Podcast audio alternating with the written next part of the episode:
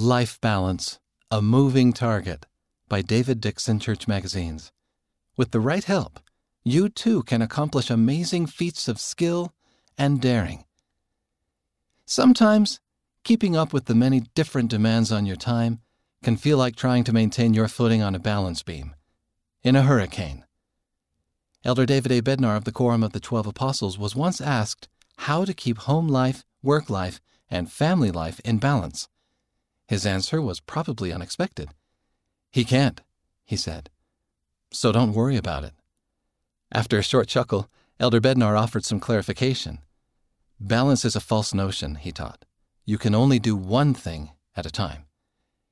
He then compared balancing various areas of our lives to an acrobat spinning multiple plates on the ends of sticks. Each plate requires regular spinning so that it won't wobble and fall. One by one. "Can the acrobat get all the plates spinning at exactly the same speed at exactly the same time?" Elder Bednar asked. "Nope. One is always closer to spinning off." "That's life," Elder Bednar continued. He explained how each of us must keep our various plates in the air by giving them attention as needed. He also included a caution. "It's probably the case that you cannot spin 17 plates. With the help of the Holy Ghost, we can identify the 2, 3, or 4 most important plates that always need to be spinning. If your life feels chaotic and overscheduled, consider that caution from an apostle. You might need to reduce the number of plates you're trying to keep in motion." Even after simplifying your life, however, it can still be tough to know how best to divide up your time and energy. That's where one particular word comes in handy. First things first.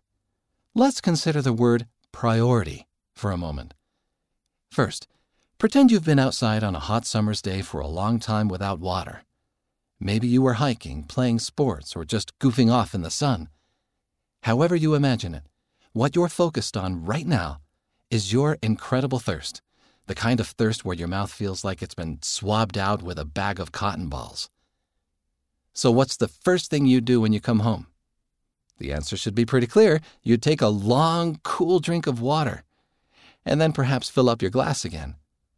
Note that you'd find and drink water before doing anything else, even if you had a full schedule of activities and were running late. Why?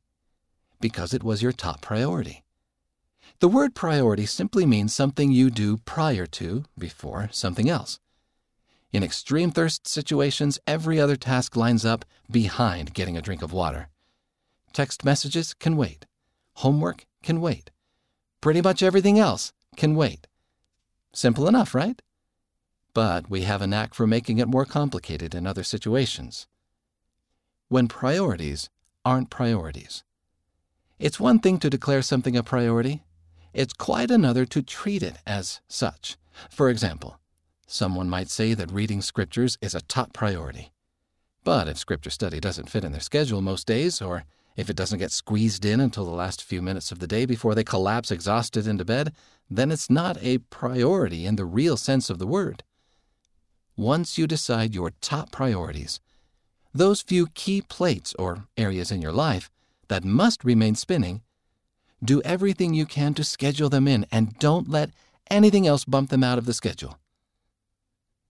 The New Children and Youth Program offers a great structure for this approach.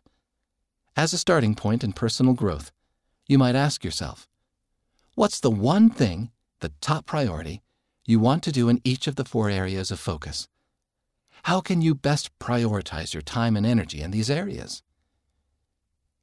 Which plates to set down? As Elder Bednar suggested, you might need to drop or trim a few less important items in order to keep the essential areas of your life going strong. So how do you make such choices? You can start by praying for guidance on what to let go. Occasionally, it can help to begin by listing things you don't want to lose or reduce. Some of these non-negotiables might be scripture study, church attendance, time with family, temple attendance, adequate sleep, time with good friends, prayer, schoolwork. After you prayerfully identify the things you don't want to cut out, can you then find other areas where you might step back a bit? The moving target. One more thought. Balance isn't a one-and-done effort. It's not something you can craft into a well-oiled machine that will then hum away uninterrupted for the rest of your life. Instead, each phase of your life will require unique focus and adjustments. Your balance of time and energy as a high school student will be much different than as a college student, missionary, spouse, or young parent. It's a moving target.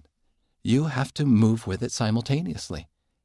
For example, there will most likely come a day when you don't have to spin the homework plate much at all anymore. But before you high-five your future self, know that there will be another equally important plate to take its place. Plates will come. Plates will go.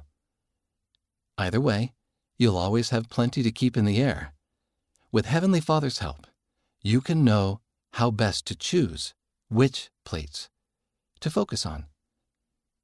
Just take a deep breath and keep on spinning. End of the article Life Balance, read by Wes Nelson.